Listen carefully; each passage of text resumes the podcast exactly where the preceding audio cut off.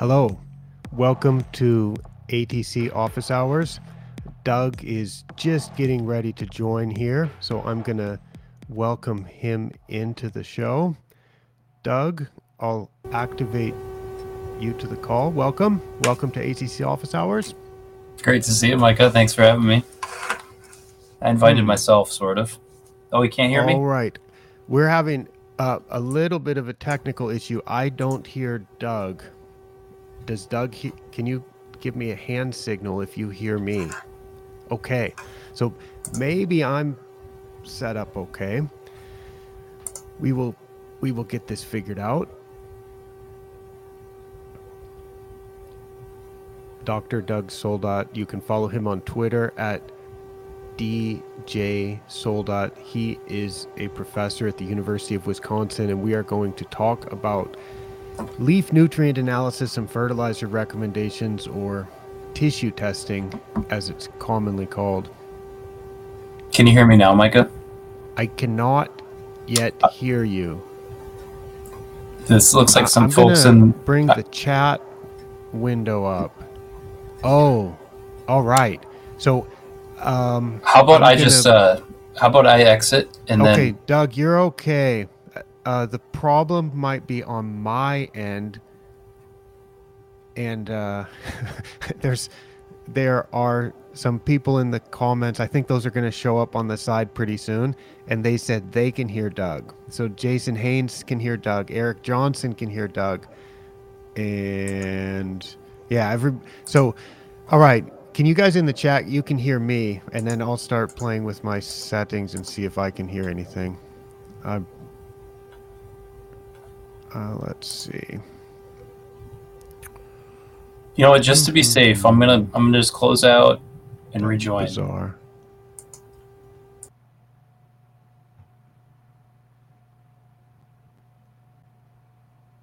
Yeah, I I apologize for the technical problem. Um, I'm gonna take myself off of this stream and then reactivate myself.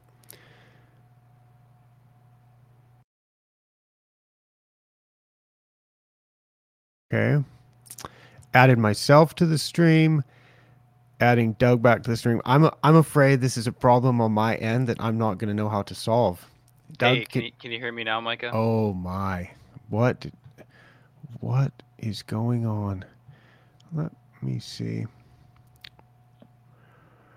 I'm, I apologize, everybody. You can type some questions about. Uh, you can type some questions into the chat, and we can uh, we can answer them. Okay. Hey, I think I fixed it. I think I fixed it. Doug, good Yeah, morning. Can you can you hear me? I sure can. Oh, it was I am so sorry to invite you to be a guest on ATC office hours and then to have such a technical difficulty that possibly gave you some worry. All right. Nice. We are set. So Doug and I have scheduled this on very short notice.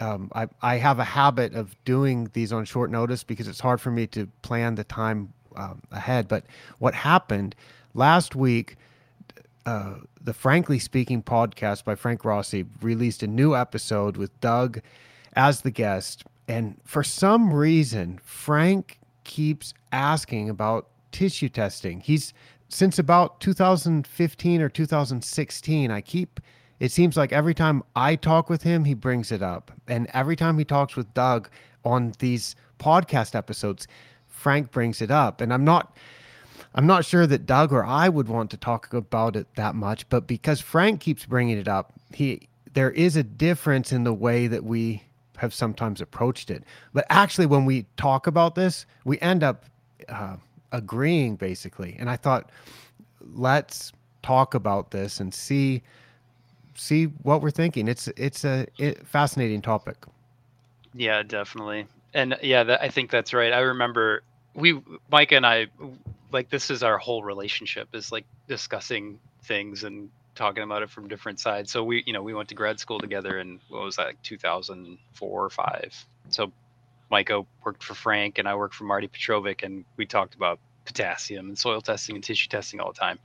Um, so yeah, it's fun. I think you know, and I think probably the reason Frank asked about it is because we do give him different answers, and he's not sure what to think about it. So, um, but yeah, I guess I'm gonna I'm gonna make the case why I think it's useful because I know I know you if you and I don't want to put words in your mouth. You can respond to this, but I think your your angle is like to turf managers out there listening is just don't do it. It's probably not something that's valuable. And I, and my take would be I think you I think you probably should. Um, and my my argument for this is not that there is a number that that you should be striving to, but you know eh, I think both of us are really strongly interested in database turf management. And so I think of tissue testing as just another way an- another way that you can make a decision. So let's say if I if I tissue test my bent grass greens spring, summer and fall for 5 years, then I have 15 measurements. And let's say in year 6 something's really weird. I can do a tissue test and if if whatever if the parameters fall within that range that I've now built up. Uh, presume te- I'm talking about testing good quality turf, middle of the spring, middle of the summer, middle fall. Um, that can help me maybe rule out something as uh, as being a problem or not. Whereas if I have a problem and then I tissue test for it, I don't know what those numbers mean, and chances are some of them might be far above what a textbook might say, and some might be well below it. So I think the value I see in tissue testing, and then we can talk about some research results and stuff later, is just building up like, you know, I think I like Travis Shaddox's uh, analogy of a blood pressure measurement. If you have a long-term history of blood pressure measurements, if something's wrong with you, they take your blood pressure. If your blood pressure is normal, that rules out some things. Or if it's way outside of the normal range, then you can maybe do some action that would make sense. That's my opening argument. Thank you thank you so much for explaining that so well. And that is um, a little bit different than the way that I would think of it. We have, um, I'm just looking at the chat. Uh, welcome Thibaut from France, Randy from Bulgaria, Frederick from Sweden, Bhupendra from India. We have people from all over the world. Awesome. So thank you all for joining us. We'll check in with I think Doug and I want to talk about this, um, and I'm not sure how much there's going to be questions from the chat and uh, how much that might distract or or just keep taking us offline. So I think we'll just see how it goes. But we're happy to answer questions also. Um, although I don't know if we'll do it exactly in real time, we may pause sometimes to come back and look at this. So, what I hear you saying is uh, basically if turfgrass managers systematically measure spring, summer, autumn, for example, in in a bentgrass type of climate, and uh, where you have a winter, so you maybe don't sample in the winter, then you establish your own normal ranges. So it's basically like doing some site specific research. I, I, or or a site specific data. Uh, collection. The site specific part I like. Um, I I tend to try not to encourage superintendents to do too much of their own research like that because there's a problem I think with tissue testing in that we assume that a change in numbers is correlated with a change in turf performance. And I think it's very easy to get confused about that when it may not be that the change in leaf nutrient content is is related to turf performance. So I feel like there and this might surprise some people that there is basically no data about this about normal leaf nutrient levels. If in in the big picture if so so Doug is saying figure it out for yourself. That's that's what I'm hearing, which is that's what I'm doing for for my research. I just don't know that we should say that to 30,000 turfgrass managers around the world to say figure it out for yourself when I think there might be some uh, it's difficult to interpret those data.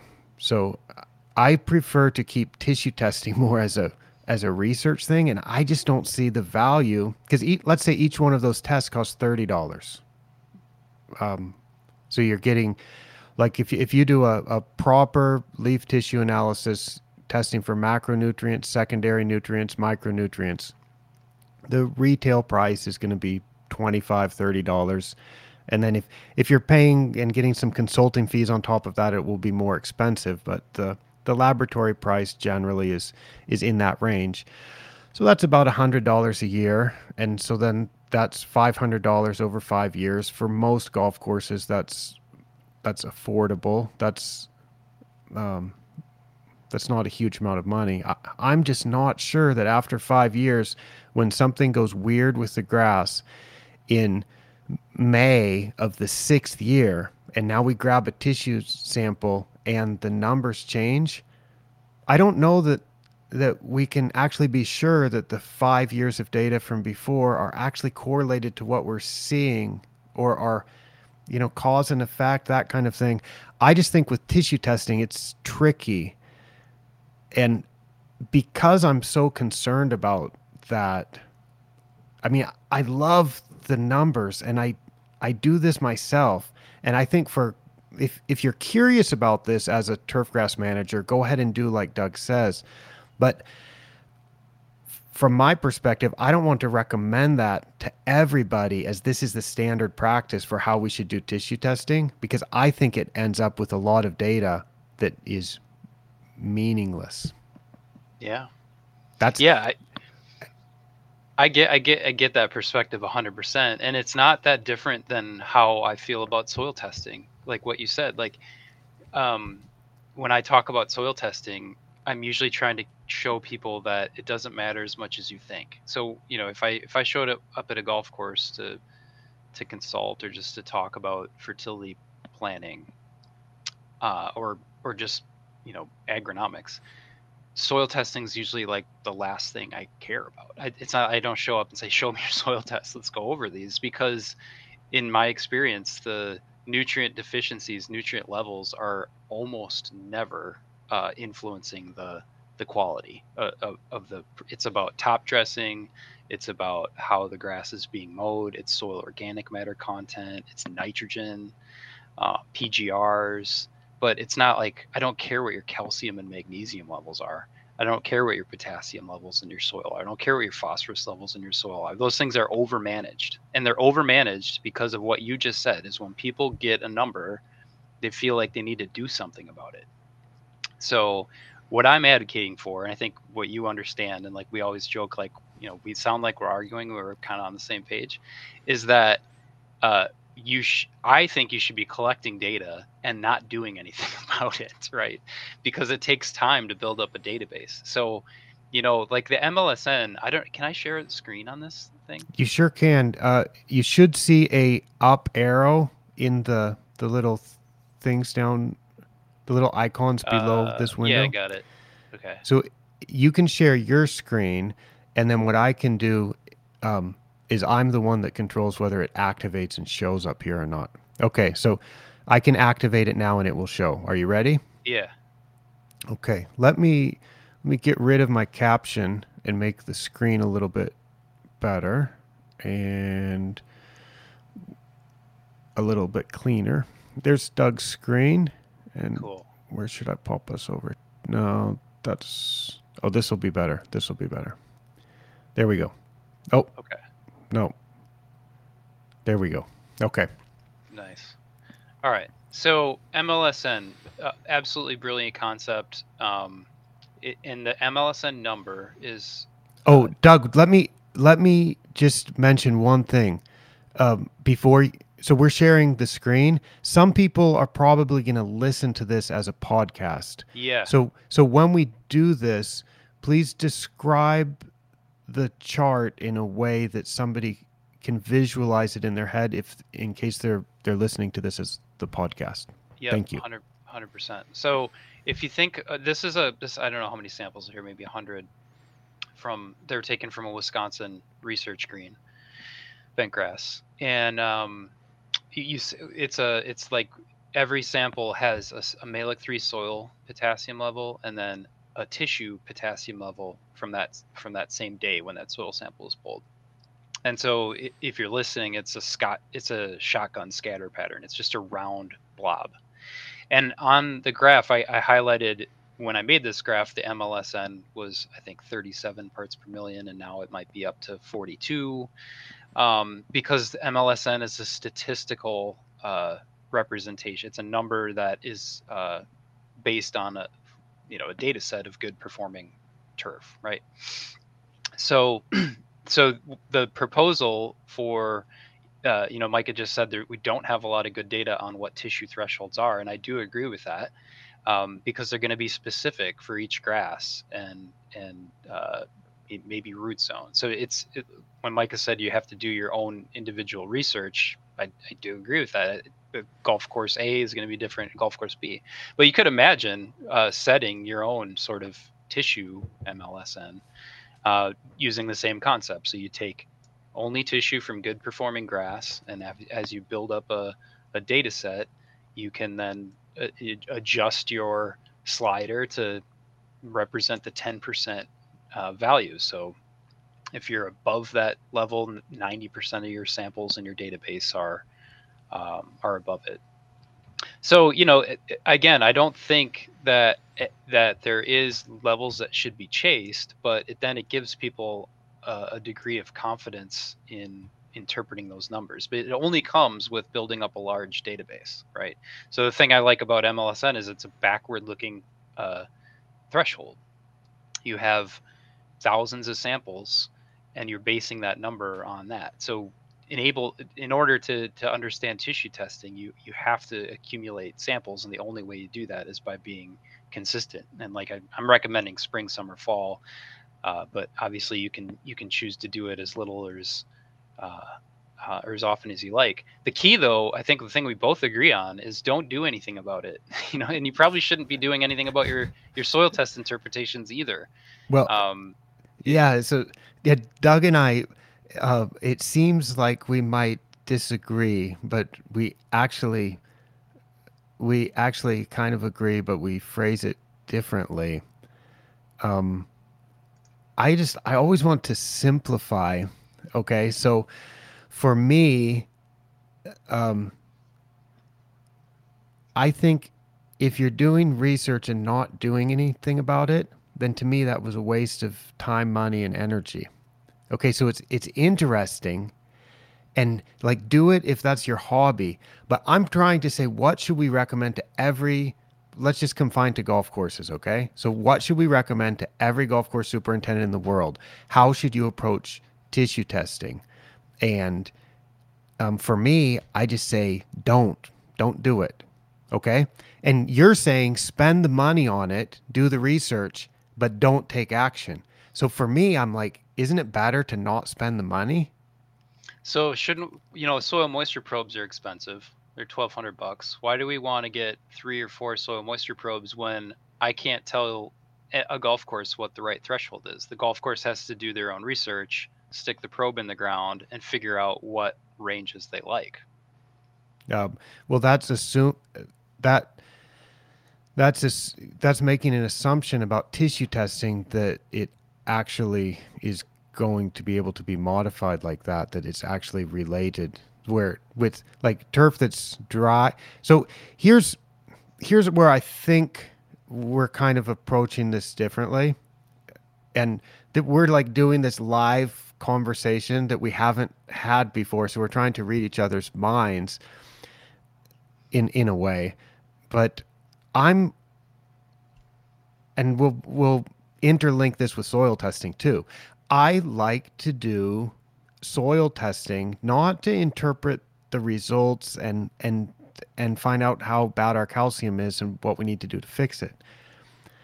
I'm using soil testing as a way to decide how much fertilizer I should apply. Mm-hmm. And in general, I get this in and the most important nutrient we apply is nitrogen. That's very site specific. And then we can decide do we need to apply phosphorus or not?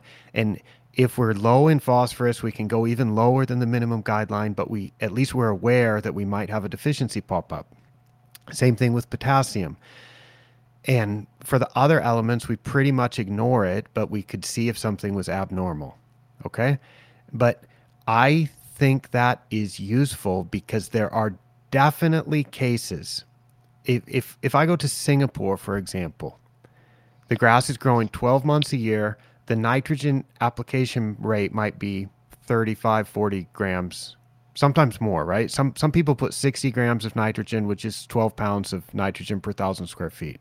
So if you can imagine, Doug, what the demand for phosphorus and potassium is, and and even for calcium and magnesium when you're growing that much grass and you're putting that much nitrogen rate. I it, when you start getting into those kind of conditions, I really like to know like I think the soil test is useful because we often do have to apply phosphorus because it depletes quickly. Um, because you're growing so much grass, the grass uses it, and and I just think it makes sense to know what's in the soil, and then the, all the grass response, all the grass quality, everything is about how much fertilizer we apply. It's not so much about what's in the soil; it's about how much nitrogen we apply. But we can tell if the soil has enough phosphorus and has enough potassium, then you just put nitrogen and everything works perfect. Mm-hmm. But we don't know that unless we soil test. You've mentioned sometimes, well, we could just skip soil testing too. I think that works in soils, not so much in, in sands, especially young sands. And it when you start getting into areas with longer growing seasons and more nutrient use, I think it's riskier to to just say, let's just fly blind without knowing what's in the soil. So that's kind of how I'm approaching tissue, te- uh, sorry, soil testing, if that makes sense. And then for me, I don't think we need to go beyond that as far as nutrient management goes. Like keep track of exactly what you're applying, keep track of how much the grass is growing, keep track, and then keep track of how the nutrients change in the soil. And I don't, I don't see a need for tissue testing on top of that. I, to me, that it just confuses matters because if you follow that approach, you've you're guaranteed you're going to have enough nutrients, right? And yeah, so I, go ahead, finish your thought. Yeah, so I mean that's just where I I I'm coming from with this. And and oh, so the one additional thought is if you have a little bit of extra money and and I am going to answer some of these questions in the chat. We're going to take a break and just go through those. But um, so thanks everybody for these excellent comments. The um, if you have a little bit of extra money and you're interested in it and you want to do this kind of research, go for it. I, but but I'm just not I'm not seeing where a value is for the money that that is even necessary to do beyond the approach that I take with fertilizer application and checking that with soil tests. Right. Yeah, I get that, and I, I don't disagree with.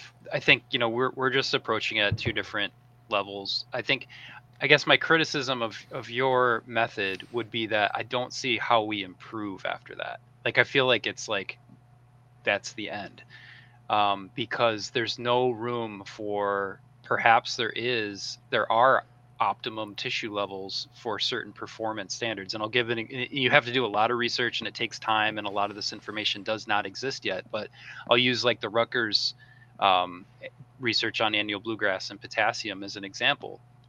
Uh, the they identified that above 2% potassium in the tissue is protective of anthracnose, and below 2% is uh, puts annual bluegrass at risk of uh, freeze uh, freeze kill, you know, low temperature kill.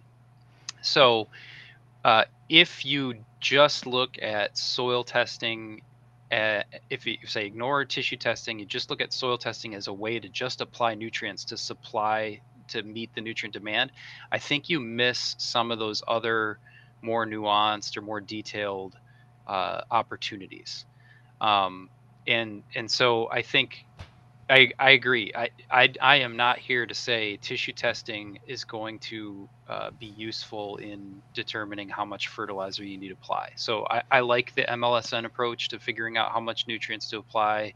I also like a ratio approach where we know how much we're removing and we can just use the ratios to know how that those ratios are going to change your soil levels. But I guess what I'm saying is uh, for the people that are hobbyists or interested or love data, I know there's a lot of them out there, you can collect your tissue levels for a long time, do nothing about it, and then maybe when when uh, some research comes out, you'll be able to contextualize those findings with uh, with your historical records, and then maybe even adjust your fertilizer timings to, to try to influence because we know fertilizer timing has a strong influence on tissue levels.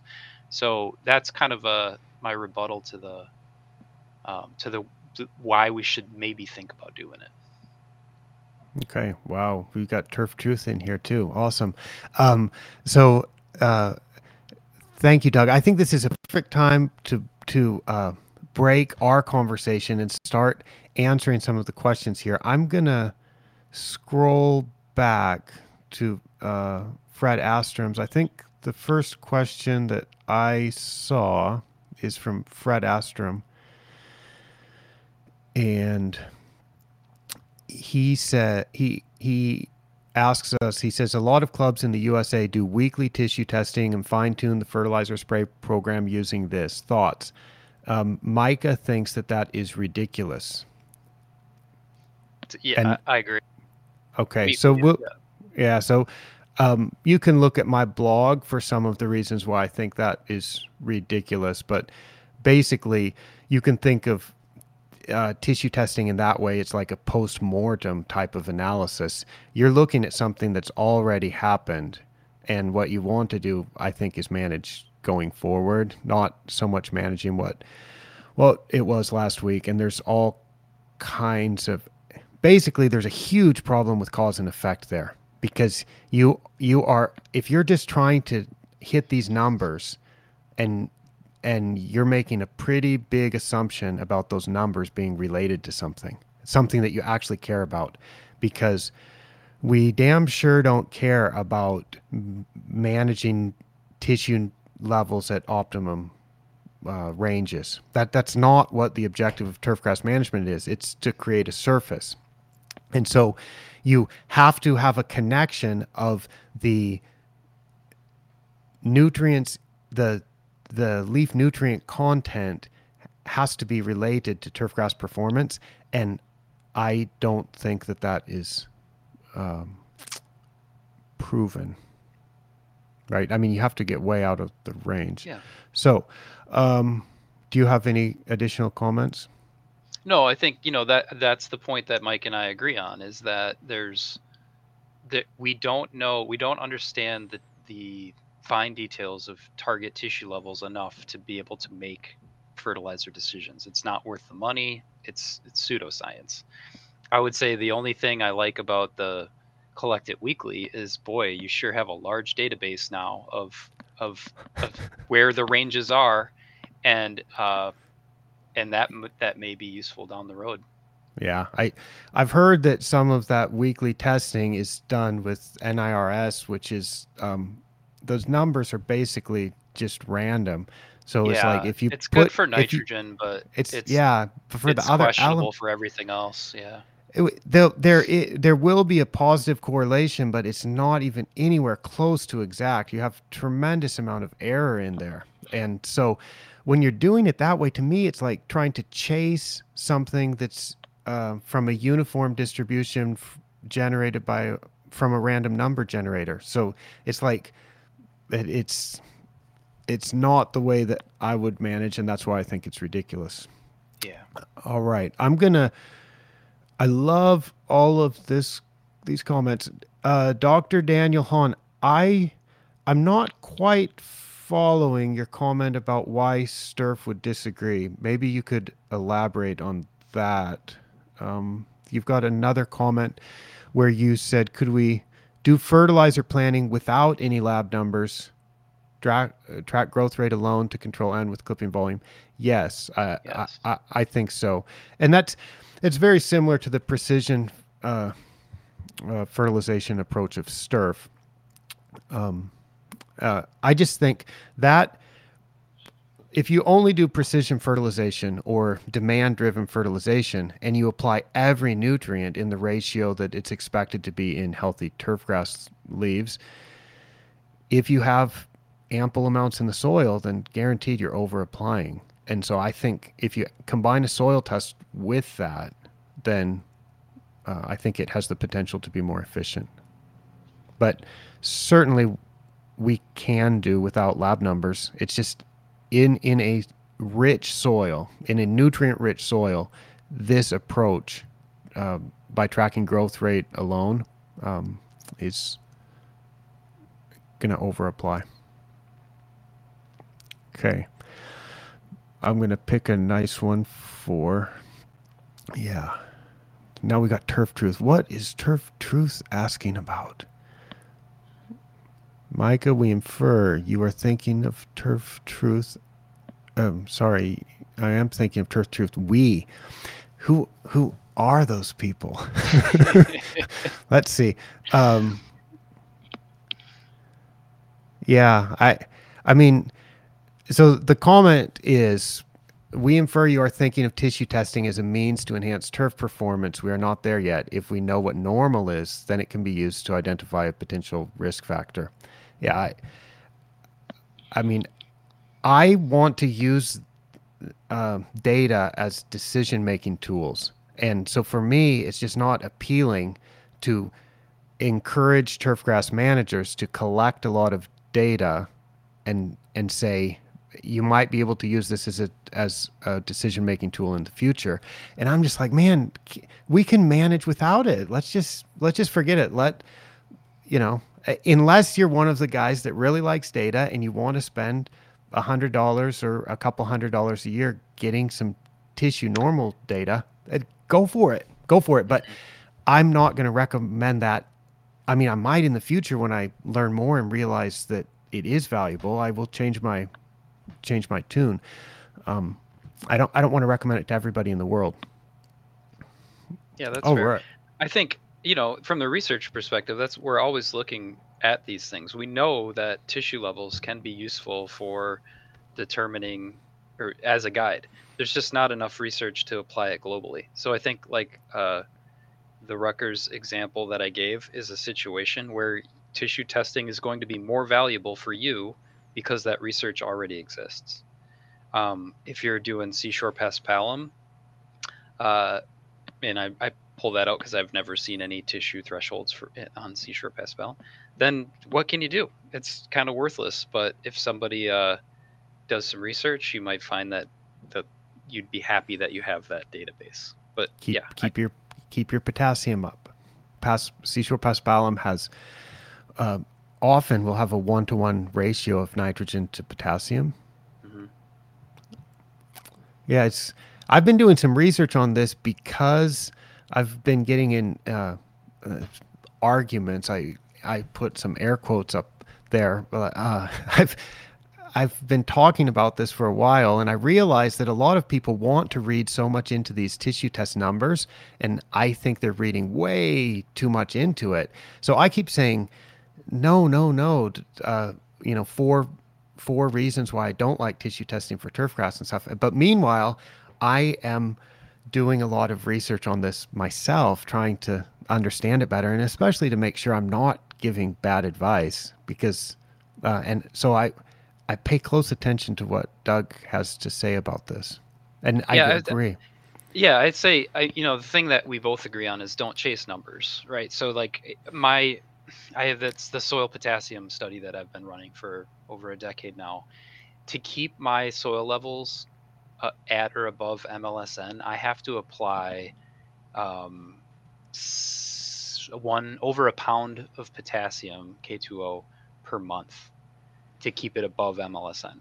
So that's not sustainable or efficient. So what I've done is I've kind of created my own database of where that where it's okay for that system to be in this case, this is an example of where uh, no, not using soil tests to guide fertilization will actually be the better strategy, and just put down the, the, the K that you remove, which would be like I don't know, two tenths of a pound a month, or maybe you know three tenths of a pound a month.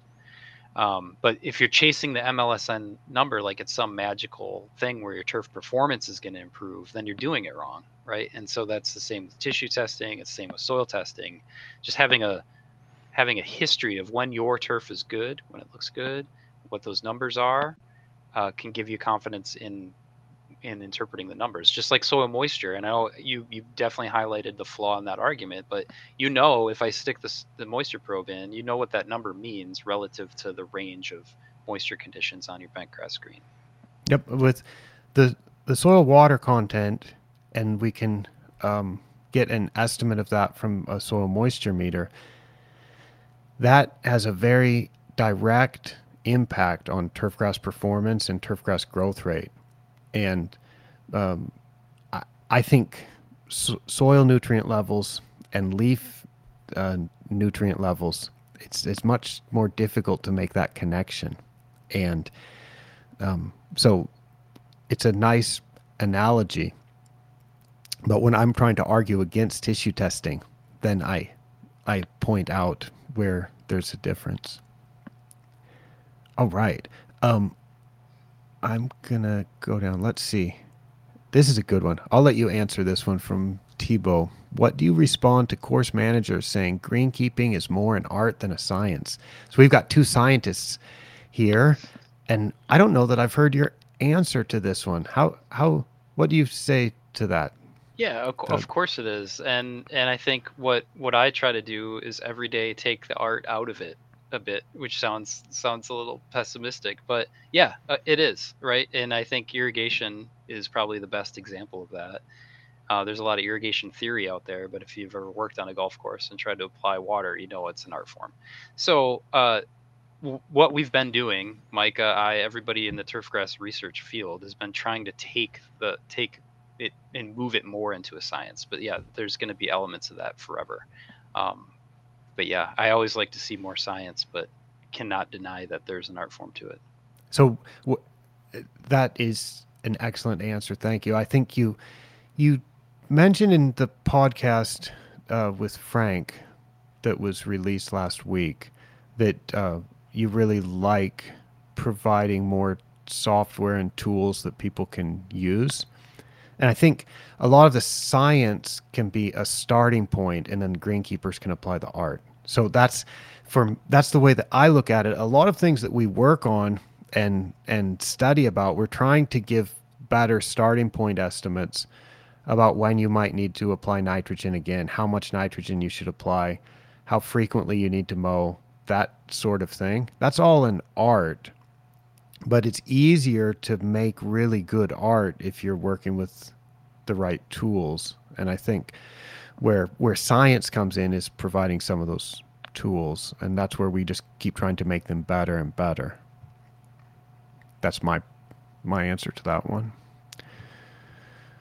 Um, fred is asking some more. Fred astrom is asking about tissue sampling to help predict and prevent disease and determine fungicide applications.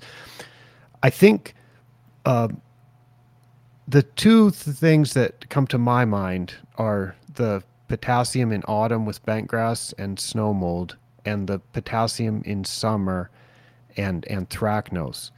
Um, and those are the specific cases, right, Doug? Yeah, I would say um, Paul Koch's done some work on nitrogen and dollar spot, but it's because the threshold levels seem to be above the agronomic mm-hmm. uh, range that that's not as useful. But yeah, there's a few there's a few examples. Yeah, it's there's a and keep in mind that these are done at at generally at single locations. So you're talking about a single soil type and a single microenvironment. And so we can we can expect that that's the way it may be, but because of the variability in tissue nutrient levels, even with different uh, varieties of the same species that that might be there, then you start to wonder can we directly apply these numbers from some of these research trials which is why it goes back to what doug was saying uh, Have You- your own data set. Yeah, have, so have your own data set so you can Let- adjust. Yeah, let's talk about snowmold. So we, uh, Dave Moody's data on on annual bluegrass. I have data from Wisconsin. Micah, I think you have data from. Um, you were the first person to make that observation. So if we can't say what a tissue threshold is, I think all the data would agree that high tissue potassium will likely give more snowmold pressure than low. So what does that mean? Well, if you have a data set going back five years and you have 15 samples, uh, you have you know what high and low mean in your context, and it's likely it's an art form at this point, but you want to be going into fall lower for you than than higher. All right. Um, let's see. I'm, I'm. There's so many, uh, so many comments here. I'm trying to, to. Do you see all of them, or do you just see what's on the screen, Doug? Do you see them? I- Uh, I see all of them, yeah, but I, Okay. I have a hard time keeping up here. yeah. So I'm just trying to scroll through. John, yeah. Thank, thank you for that. I've, I've just disabled the logo. I that was blocking some of the comments, uh, and that's not, no fun. Okay. Daniel Hahn has another question. He says, moving towards a precision approach, could we measure soil levels on one green and then sample the growth rate of all other greens to have an indication how much they vary? From that data, could we develop a precision fertilizer plan?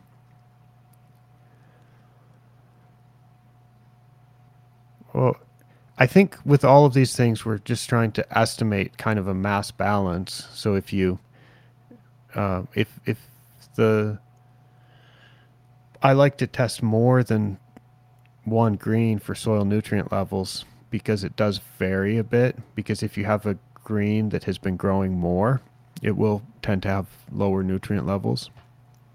Um, so I like to like to measure a few greens at least, and then if you sample the growth rate, then you can estimate what the range of harvest is, and that I mean that's that's what I do when I'm when I'm calculating this, and that's what I recommend people do. But I would go rather than one green, I would do. I usually do six. I like to do thirty three percent of the greens. What do you think, Doug? Anything to add to that?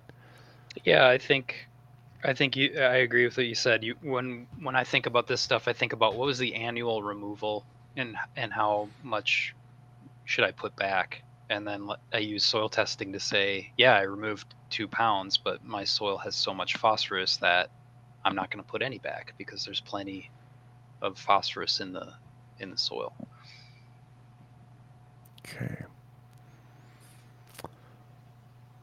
Fred says Fred would like to hear the difference between near infrared and wet chemistry tissue testing.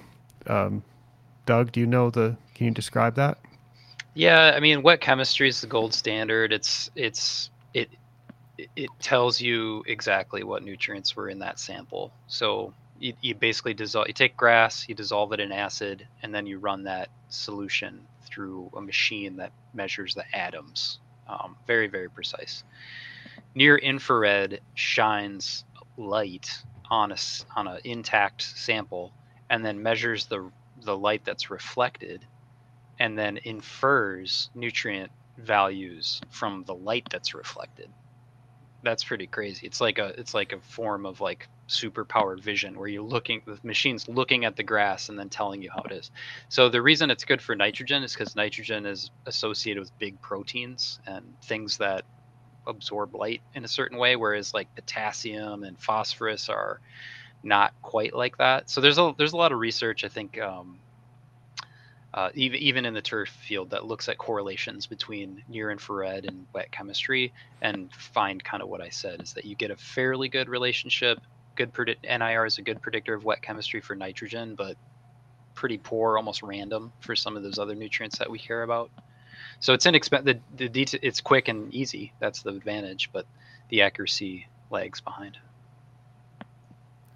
Thank you. Yes, it's. Uh, I don't see a reason to use near infrared unless you're just looking at nitrogen, because I'm.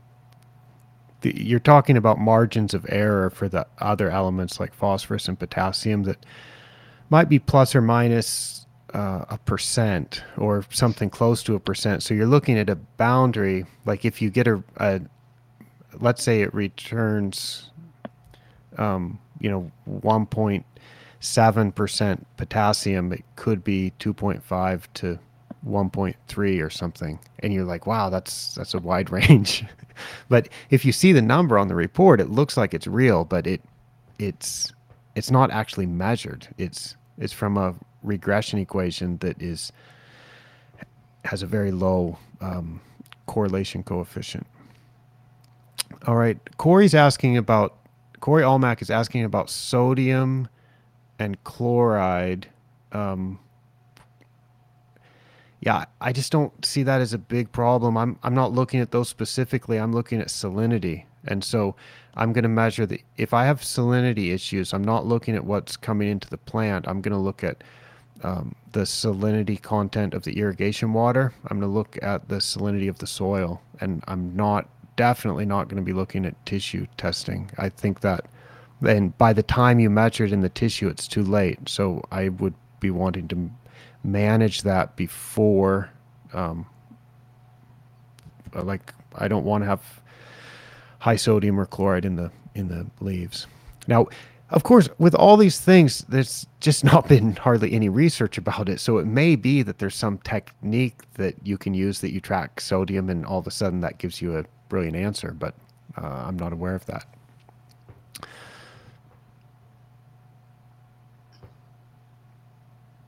All right. Eric's got a great question. Eric Johnson said, Is there tissue data that would infer optimal levels for the various turf species? Do you want do you want me to go first to that? Yes, please. Okay. So I think the da- the danger is the same with soil testing. You don't want to think about an optimal level. You want to think about a bracket of of normal. Uh, uh, and Michael probably disagree with the bracket for soil testing, or you, you know, if you're at MLSN, we know you're good. If you're below it, you might be good, but it's better to be above it. Uh, so what I would think, Eric, is that um, there's not a specific optimal, but you you can but you will know for different species what a reasonable range is under conditions. So certainly like bent grass growing in uh, an unmowed condition is going to have different ranges than a bent grass green. So that's what, why it gets specific. But it and why I recommend individuals that are interested build that database and then after five years you'll look back and see oh yeah my bentgrass is always between three and five percent nitrogen and it's always between one and two percent uh, k. And then when you go forward if you do have a problem that you're interested in and you find yep the nitrogen potassium were where we expect let's move on and try to identify a different problem. So don't have enough data for for those databases and those different management scenarios. Um, and we certainly don't know enough about like 2.3% is the right amount of potassium or something like that. We just talk in, in general brackets right now. Um, I, I've been working on this because I get a chance to, um, not so much POA, but uh, bent grass, Bermuda grass. I've been interested in zoysia because I was doing some tissue testing with Zoysia, and the numbers come back crazy low, like uh, 0.8, 0.9% potassium. And then you're like, okay, is that is that normal or is that deficient? So I've been looking at that. Um, just uh, sampled as part of a Thailand survey project. We collected uh, samples from 10 or 11 different zoysia greens, just kind of trying to see what's normal. And um, yeah, hopefully uh, I will be able to share some of this. And I think other people are doing this. Travis Shaddox started doing that yep. in Florida. Yep. and then I don't, that. and I don't know, um, but the data that was shared there was for nitrogen, and I'm not sure how much that project is continuing, but there needs to be more data about what's normal, and then you can compare your results to to what's normal. We've got another turf truth comment.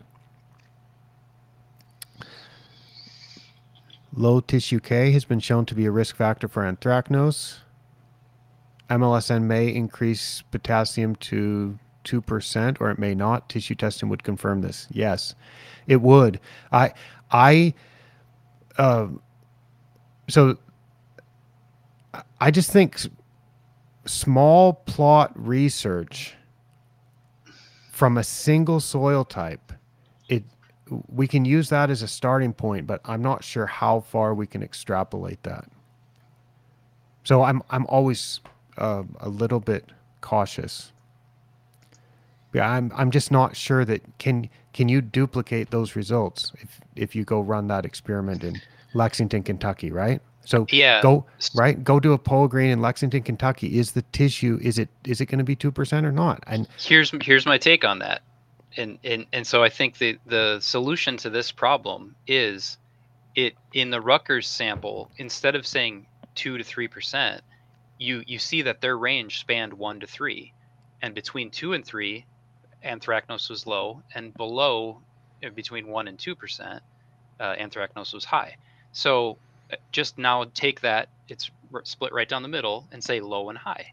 So so if you have different ranges your your upper end and your lower bound are different it's still probably a biological phenomenon that the potassium is influencing the disease. So whether or not the you're not trying to chase 2% or above you're trying to say i want to be near the top of my normal range whatever it is to minimize anthracnose and i want to be near the bottom of my normal range to minimize Microdochium patch. Mhm. not and i agree with you 100% that those ranges may not be transferable in terms of percentages but if you have your database you can say generally we know potassium protects against anthracnose and low potassium is protective against snow mold and you're defining low and high based on your lows and highs that is ad- advanced greenkeeping right there. Yeah, I, I can't argue with it. I I I think that problem often solves itself because if you realize I've got POA, I I have some risk of anthracnose, I'm going to make sure that I apply potassium. So again, I'm just like, okay, I don't need to test the tissue because uh, I'm going to make sure that I don't have an issue. Um, where I'm like, if if we start focusing on these numbers so much uh, from somebody else's experiment, I I do think that yeah, the way to go for the future is do the tests for ourselves. Um, I mean, do the the site specific testing so we know what's normal for our site, and we can use that research from Rutgers, for example, to say that.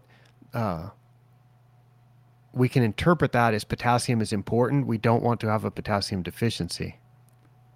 But I'm always hesitant to say that's our target number. Okay. Carl says soil was correlated in that study. Yeah, that so that's basically what Carl said is is that is it reasonable to take Micah's route of soil sampling providing that same conclusion?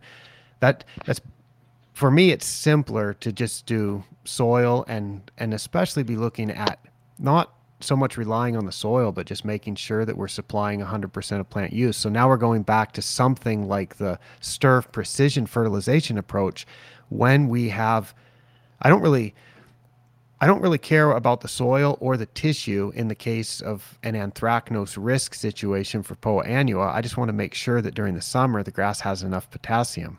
So I'm probably might just apply 100% of plant use. Um, and again, I I'm just not sure where tissue testing adds adds a lot. Yeah, we, we're just going to keep going around in circles about this because it's like, yeah, if you want to do it, yeah, If- you know what? I guess here's a here's a little um, comment about what you just said there. Though, is if we're trying to do harvest, have knowing what your average is over the year is going to help you more accurately uh, estimate harvest. hmm You'd agree with that, right? Yep. So But so maybe it's a little expensive for you to do it that way, but um, we know precisely what our average nitrogen removal is at the OJ Noer because we have a bunch of bentgrass tissue samples, and same thing with P and K. So instead of just taking the textbook ranges or the average proportions, you can sort of customize your your removal rates. Uh, I think it's going to be able to be predicted based on what's normal because I think it, um, like, you know about regression to the mean, and so I think there's a lot of variability over the season and just with the way turf is managed, but it it fluctuates. And I, I think that over the course of a season, as far as removal and harvest goes, I I am optimistic that when researchers generate more data about what's normal, that that's going to apply to uh, golf courses too. So I think people will be able to use those normal levels and just say, okay, I I had this many clippings. This is what my harvest was. I think that's going to be good enough, and I think it's going to be basically correct. I'm optimistic about that. So what I mean is, like, if you had a hundred different golf courses all collecting their tissue data to measure what the the nutrient levels were, they would all come back uh, over time to be quite similar. That's that's that's my prediction. I, I might be wrong. We end up dealing with so many splendid comments and questions that we don't get a uh, conversation. That this is perfect. How's your time? Do you have ten more minutes? Fifteen more But minutes? yeah, I have about ten minutes. I have to run to another meeting. Okay, let's so let's try to blast through these as much as we can. Uh, we've got a question from LinkedIn about all the data we talk about is POA or bentgrass. Do we have some data about ryegrass? I don't, because I've mostly been looking at putting greens, and there's not a lot of ryegrass putting greens. Um, there is, as I mentioned, one of the reasons why I don't like tissue testing is because there's no reference data. um, And the reason I'm advocating it is so we can have reference data, right? So how about we just send out an email uh, or a, Twitter post? Hey, ryegrass field managers, um, send me your data, and then we can tell people what averages are for all the ryegrass fields, um, and maybe that would be useful. All right. Wow. Um, hmm. Randy Berger. Here's a question. Randy Berger's got a question about organic matter accumulation from top dressing with compost. Is that a concern in summer with nitrogen mineral- mineralization on cool season lawn turf?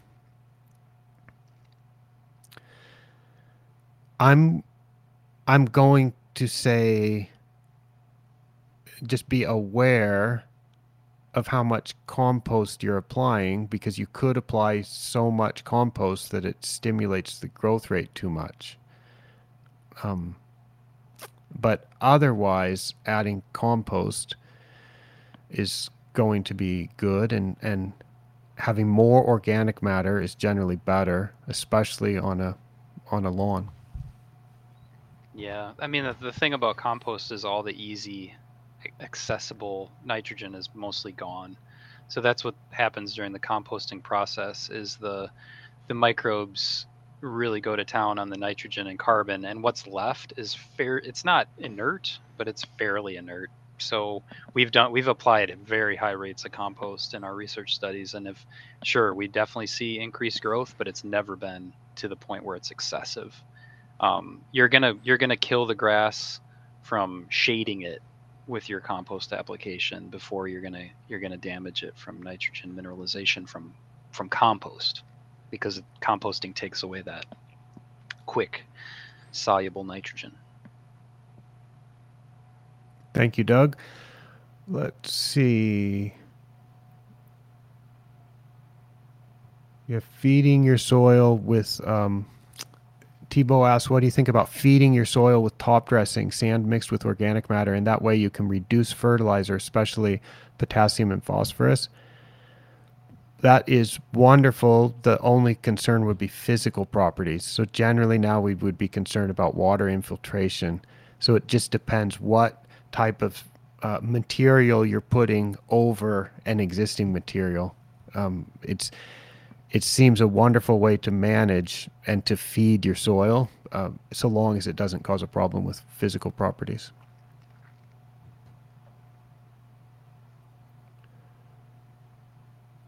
And we're almost to the end of the comments, I think.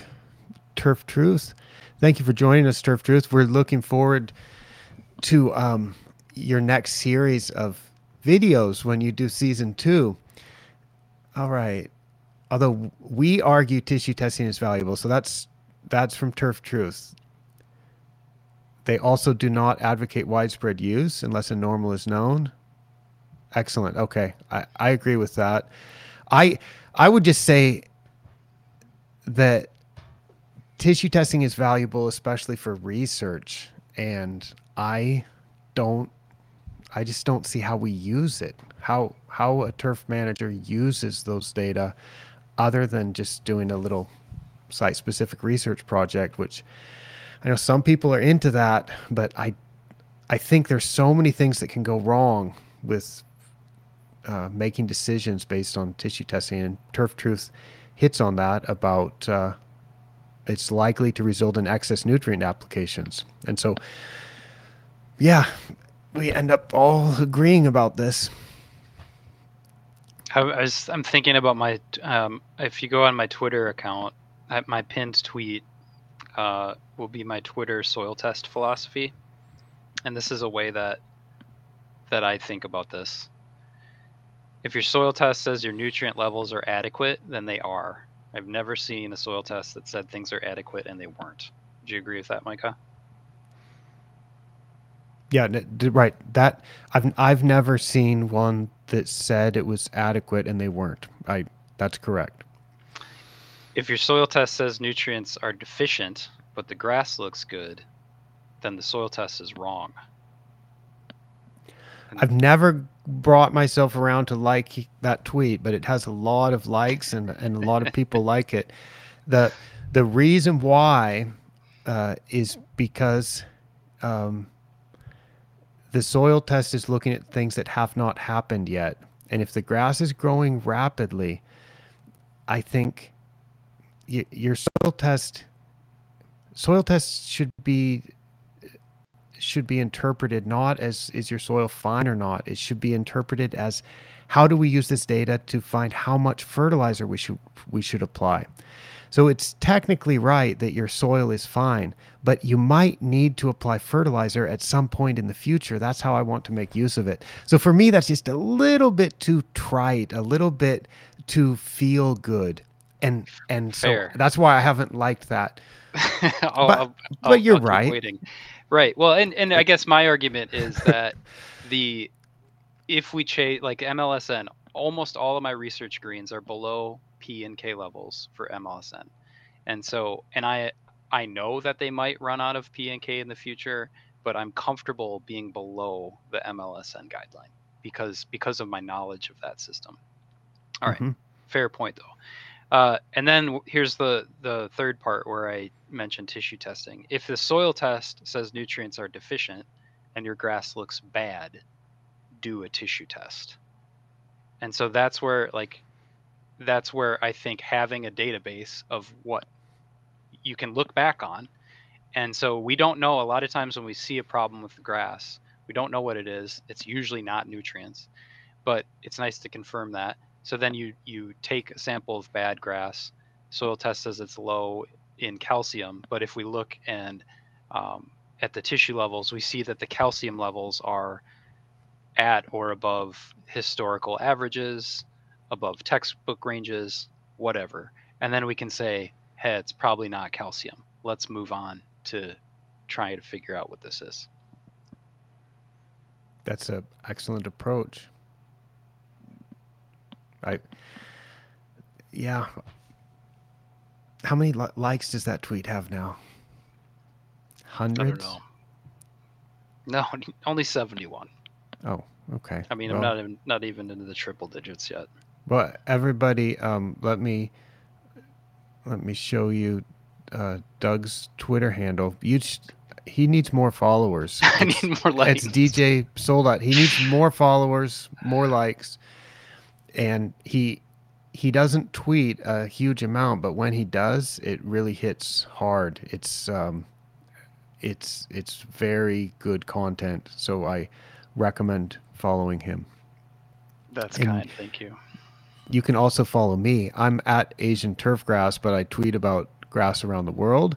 So you can follow me at Asian Turfgrass. But the best thing to do uh, is go to asianturfgrass.com. If you go to asianturfgrass.com, you can sign up to my newsletters to get my blog by email or see other channels that I have for providing turfgrass information. Because no matter, um, I, I don't know, for some reason, I just keep uh, producing more and more things because I have a passion for communicating about turfgrass. Let's see how it's. Well, we're going to come to an end because Doug's going to go to another meeting. I've got some things to do. Um, all right. Well, that's good. Thanks everybody who joined in the chat and asked so many good questions. Doug, thank you so much for joining me in the office hours to um yeah, discuss this thing that we kind of agree about but we kind of disagree about. I yeah, I I think I- we did a really good job of of clarifying for for everybody what we actually disagree on. So and it which isn't very much. So I I love the opportunity to talk with you because you make sure that whatever my thoughts are, they they have to be my arguments have to be tight when I when I talk to Micah because you're you I love the I love the perspective you bring. So it was really it was a it was Well- awesome to be Well, part of it. thank you, and I love that uh, you uh, have made me think more about the MLSN recommendations and whether that is systematically over recommending and possibly causing problems uh, because of the research that you do that just shows you can go year after year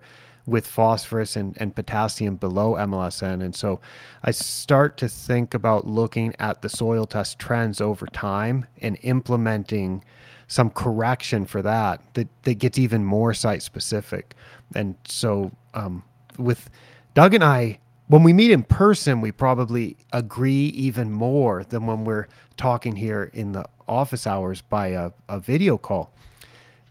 Um, but the very subtle things, the very little things that we are are disagreeing about or that we think differently about can help both of us to improve the way that we think about these topics and hopefully provide some useful tools for turfgrass managers to make their jobs a bit more fun, a bit easier, and have better grass. So, thanks everybody for joining. Thanks, Doug. I'm going to go ahead and end the live stream now, and I will be back another time with uh, another exciting guest. Hopefully, you'll join me again. We can maybe we'll talk soil testing next time. You never know. That's great. Thanks, Michael. All right. Thanks. Bye bye, everybody.